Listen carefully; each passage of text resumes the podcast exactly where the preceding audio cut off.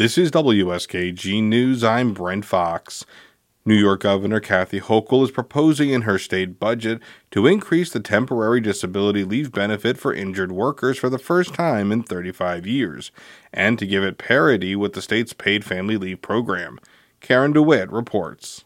Temporary disability leave is for New Yorkers who are unable to work for a period of time due to an injury or illness that occurred outside of their job. The benefit is also eligible for people with pregnancy related conditions. The maximum amount of money paid to a worker per week has been $170 for 35 years. When taxes and other expenses like Social Security contributions are taken out, the weekly amount is considerably lower.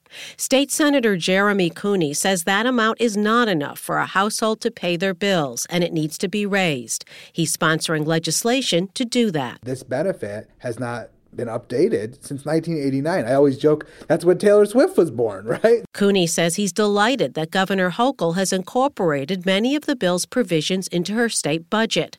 Hochul wants to increase the maximum weekly benefits over five years and eventually tie it to the statewide average weekly wage. That's currently over $1,700.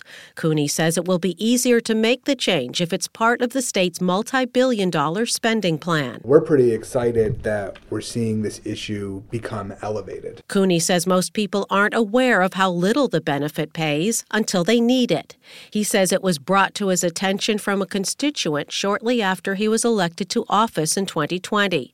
He says single income households and lower income households who are living paycheck to paycheck have to make difficult choices about providing for basic necessities like rent, car payments, and food. We're allowing people who are injured outside of the workplace to have a wage that's living wage uh, so that they can provide for themselves and their families, they can heal, and then rejoin our workforce. The temporary disability payments are far lower than the more recently enacted paid family leave program. That pays a maximum of over $1,000 a week.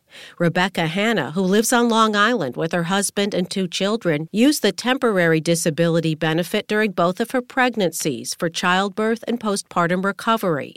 She says, ironically, if she were to have another child now and her husband took paid family leave to take care of the newborn, he would receive significantly more money per week than she would. Let's say I needed to use disability for uh, childbirth and postpartum recovery again. I would get $170 a week. Meanwhile, my husband would get more than six times that amount through paid family leave. We're talking over a $1,000 a week to care for me or to bond with our new child. It's not fair.